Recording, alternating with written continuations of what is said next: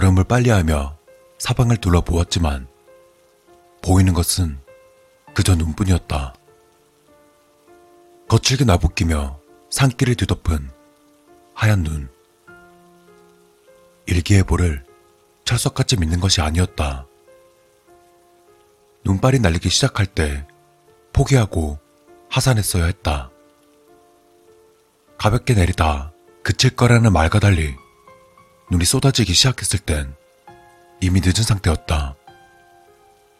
정상에 있는 산장에서 하루를 보내고 해돋이를 보며 새해 첫날을 경건하게 맞이하겠다는 생각이 이 요동치는 백색의 세계에 날 가둬버린 것이다. 대략 산 중턱쯤인 것 같아 뒤늦게 하산을 결정했지만 악이라도 가진 듯 쏟아지는 눈이 안 그래도 거친 산길을 가린 덕에 조난을 당하고 말았다.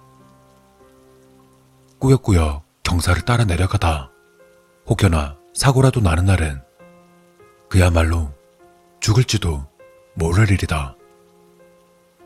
죽음을 떠올리자 오히려 침착해졌기 때문에 우선은 걸음을 멈추고 주변을 최대한 둘러보았다. 온통 백색의 일렁이는 세상에서 단 한 군데 검은 그림자가 드리워진 곳을 발견할 수 있었다. 오히려 풀과 낙엽으로 무성했다면 눈에 띄지 않았을 자연이 만들어낸 동굴. 제법 거리가 되었지만 지금의 내게는 선택의 여지가 없었다. 때문에 주저할 겨를도 없이 쏟아지는 눈을 헤치며 동굴을 향해 성큼성큼 나아갔다.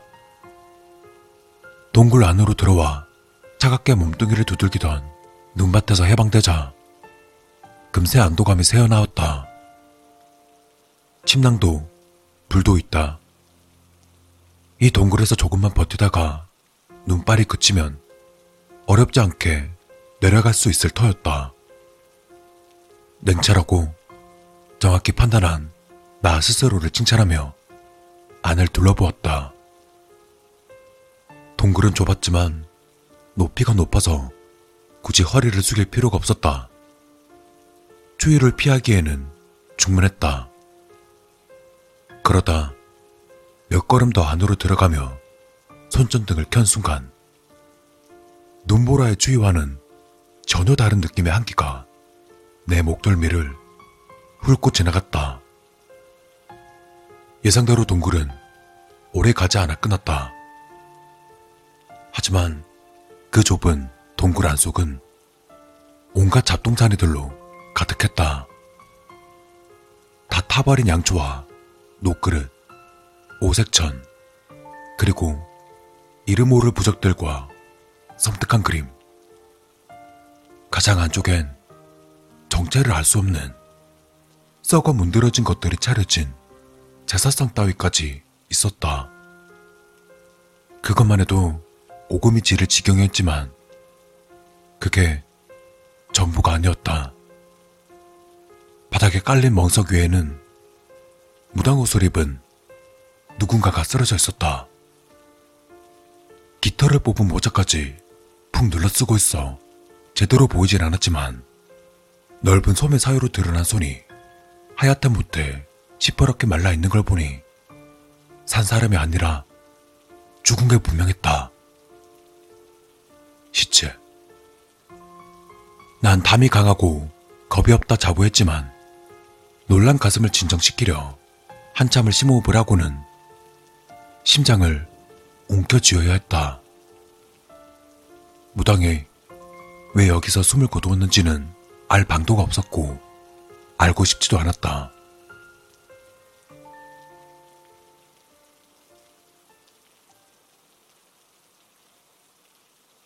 그보다 중요한 문제는 이곳을 벗어나지 못하는 내 상황이었다.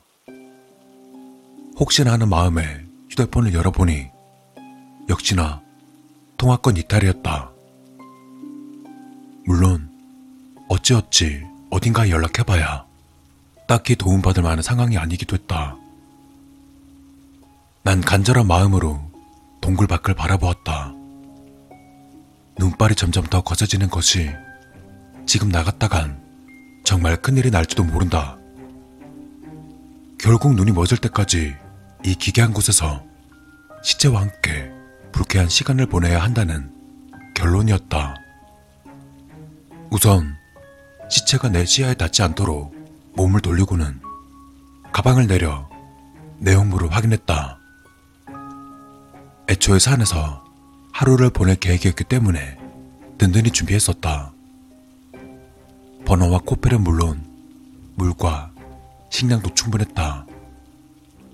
담요와 침낭도 챙겼으니 얼어 죽거나 굶어 죽을 일은 없다. 그저 하루 정도, 최악의 최악이라도 이틀 정도만 시체 옆에서 시간만 보낸다면 아무 문제 없을 것이다. 나중에 산을 빠져나가면 그때 경찰에 신고하면 될 것이다. 다시금 냉철한 결정을 내리고는 물을 꺼내 한 모금 마셨다. 여분의 옷도 챙겼기에 버너에 불을 붙이고 눈에 흠뻑 젖은 양말과 겉옷을 벗어 말렸다. 이제는 시간과의 싸움이다. 뒤에 있는 시체가 내 귀등을 달구는 것처럼 신경 쓰였지만 최대한 의식하지 않으려 분주히 움직였다.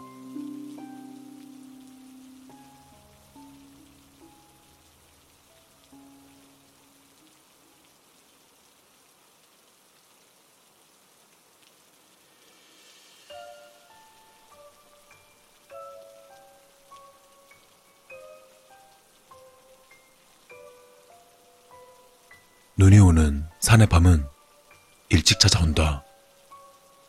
여전히 매섭게 내리는 눈이 서둘러 끌고 온 어둠이었지만 내가 있는 동굴까지 쫓아오진 못했다. 손전등 불빛, 두꺼운 침낭 안에는 핫팩을 두 개나 넣어놔서 훈훈했고 라면 한 개, 에너지바 한 개, 초콜릿 반 개로 몸도 든든했다. 여전히 신경 쓰이는 시체만 아니면 안락하다고까지 할 수 있는 상황이었다. 이른 시간이지만 지금은 잠을 청하는 게 맞는 것 같다. 산에서 내려가기 위한 체력을 비축해야 한다. 깊지 않은 동굴 덕에 시체와의 거리는 불과 이 미터 넘지. 담담해지려 해봐도 말도 안 되는 온갖 상상에 빠져드는 건 어쩔 수 없었다. 그 덕에 손전등을 끄는 대신 약하게 낮추었다. 잘 때 빛이라도 있으면 조금은 안심이 될 터였다. 잠 못 들고 밤새 뒤척이면 어쩌나 하는 내 걱정과는 달리 따뜻한 침낭 안에 몸을 눕히자마자 피로와 포만감에 금세 졸음이 몰려왔다.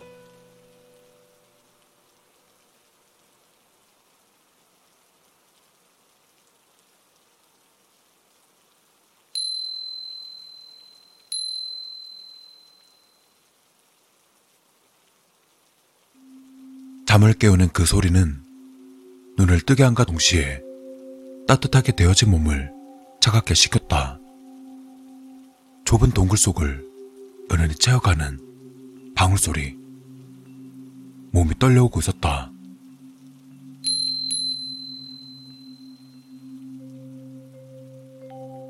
방울은 마치 누가 흔들고 있기라도 한 듯 일정한 주기로 울려대었다. 내가 보지 못한 방울이 어딘가에 매달려서 바람에 흔들리고 있는 것일까? 그렇게 생각해버리고 애써 무시한 채 다시 잠을 청하려 했다. 하지만 그러기엔 소리가 너무 신경이 쓰인다. 시끄럽다기보단 정신이 또렷해질 정도로 무서웠기 때문에 이걸 해결해야 했다. 가빠오는 숨을 진정시키고는 몸을 일으켰다. 약하게 켜진 손전등은 내 발치도 제대로 비추지 못했으니 몸소 일어나서 손전등을 들고 소리가 나는 방울을 찾아야 한다.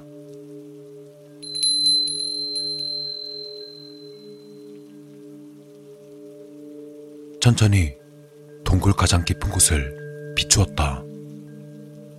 하지만 바로 앞에 있는 붉은 무언가가 빛을 가로막아 큰 그림자를 만들어내고 있었다. 너무 놀란 나머지 숨쉬는 것도 잊은 채 그대로 굳어져 버리고 말았다. 화려한 붉은색에 소매 사이로 내민 검푸른 손. 그 손이 방울을 흔들어 소리를 내고 있었다.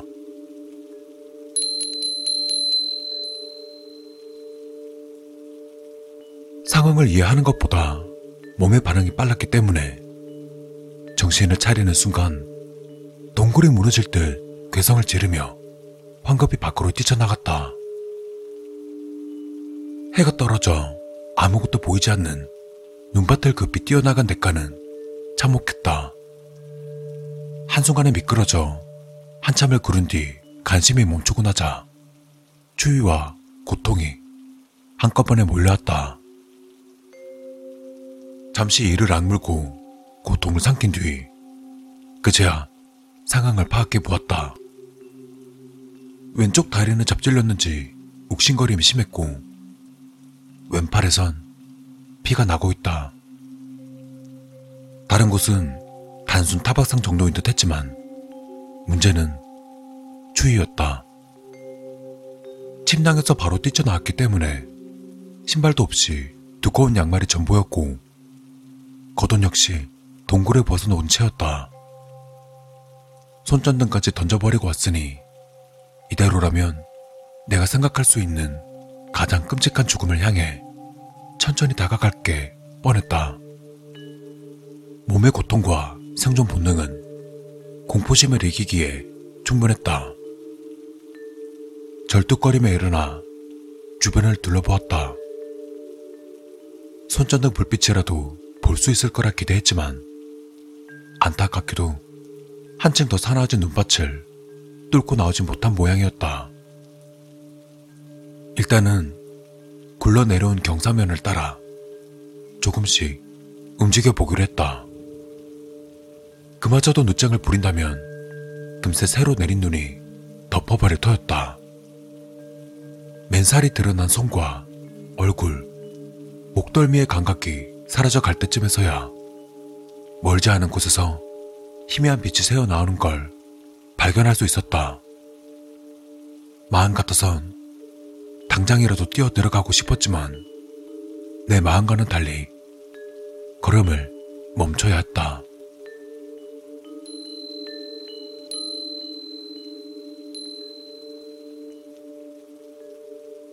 동굴 안에서는 또렷한 방울소리가 들려오고 있다. 다시금 공포심이 스멀스멀 기어나오며 근원적인 질문을 던졌다. 그건 대체 뭘까? 산 사람으로 생각되진 않는다. 절대 살아있는 사람일 수 없다. 귀신이라거나 그 비슷한 걸 믿는 편은 아니지만 지금은 그 외에 다른 것은 떠오르지 않는다. 그렇다고 가만히 고민할 시간은 없었기에 주저하면서도 천천히 동굴 안으로 들어섰다.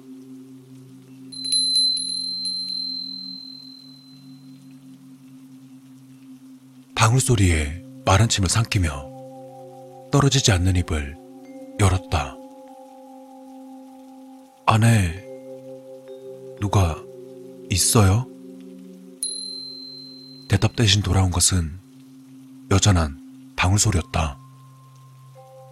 이왕 이렇게 된 거 대담하게 행동하기로 했다. 천천히 몸을 움직여 떨어진 손전등을 집어들고 안쪽을 비추었다. 하지만 제발 없기를 바랬건만 여전히 그건 그 자리에 서서 방울을 흔들고 있었다.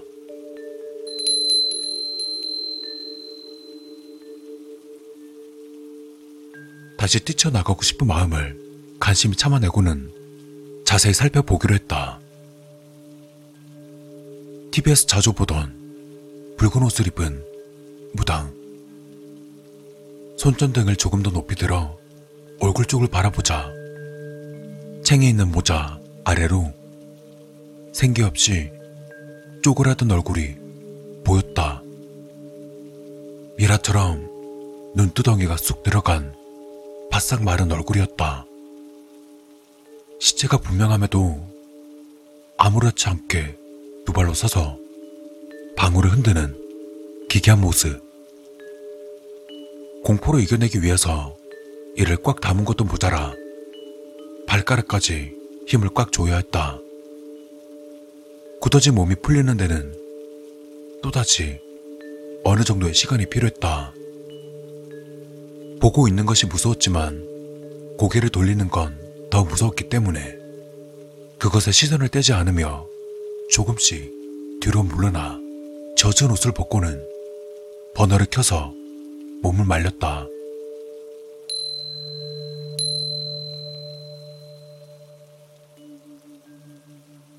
혹여나 내가 잠든다면 그게 아니라도 한순간이라도 한눈을 판다면 갑자기 내게 달려들지도 모른다는 생각에 도저히 눈을 뗄 수 없었다. 그 덕에 몸을 침낭으로 감싼 채 그 무언가를 노려보며 밤을 지새울 뿐이었다.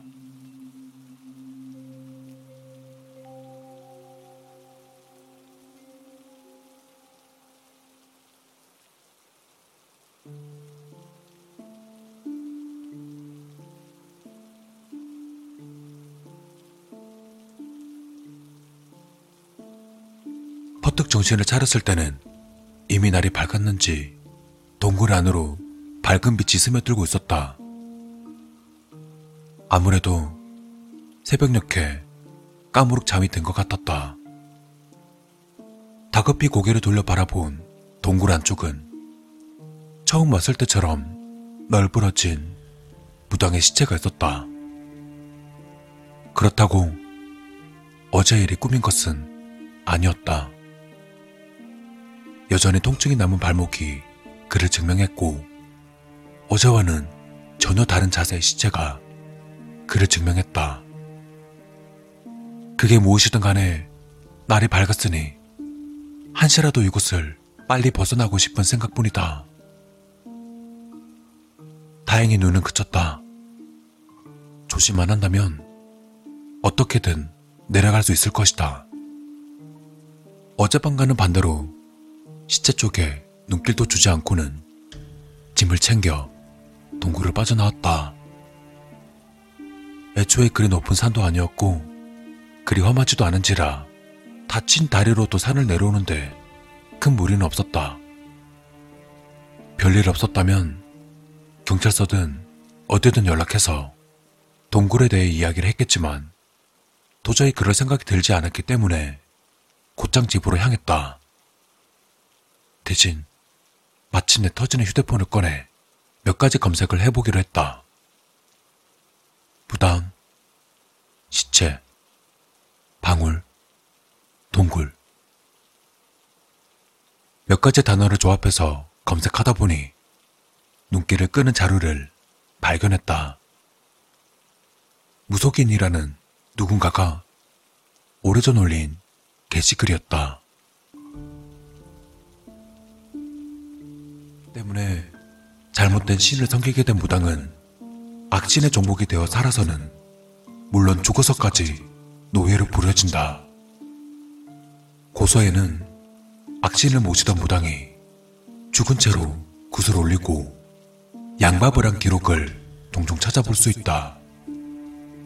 양밥이라 함은 보통 액을 막는 걸 의미하나 여기서 말하는 양밥이란 저주에 가깝다. 악신에게 먹일 재물을 바치는 과정이라 볼 수 있을 것이다.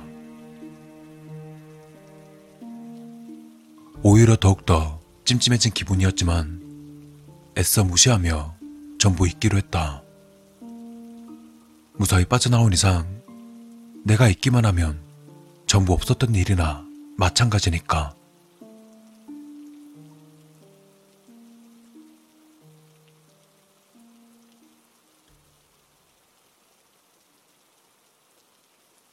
집에 도착해서 몸을 씻고는 짐을 정리하고 제대로 된 음식을 먹었다. 새로운 마음으로 청소까지 깔끔하게 마친 뒤 기분 좋은 노곤함에 침대에 누웠다. 다시 평범한 일상으로 돌아왔다는 생각에 마침내 안정감을 느끼며 막 잠에 빠져들려는 순간,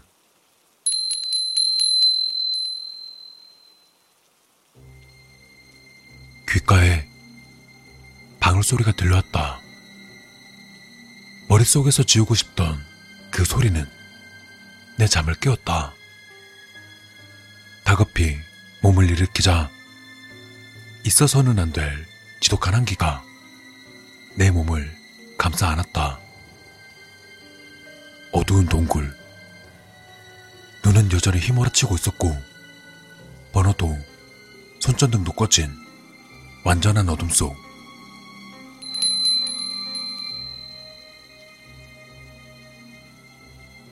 방울소리만이 청명하게 울리고 있었다.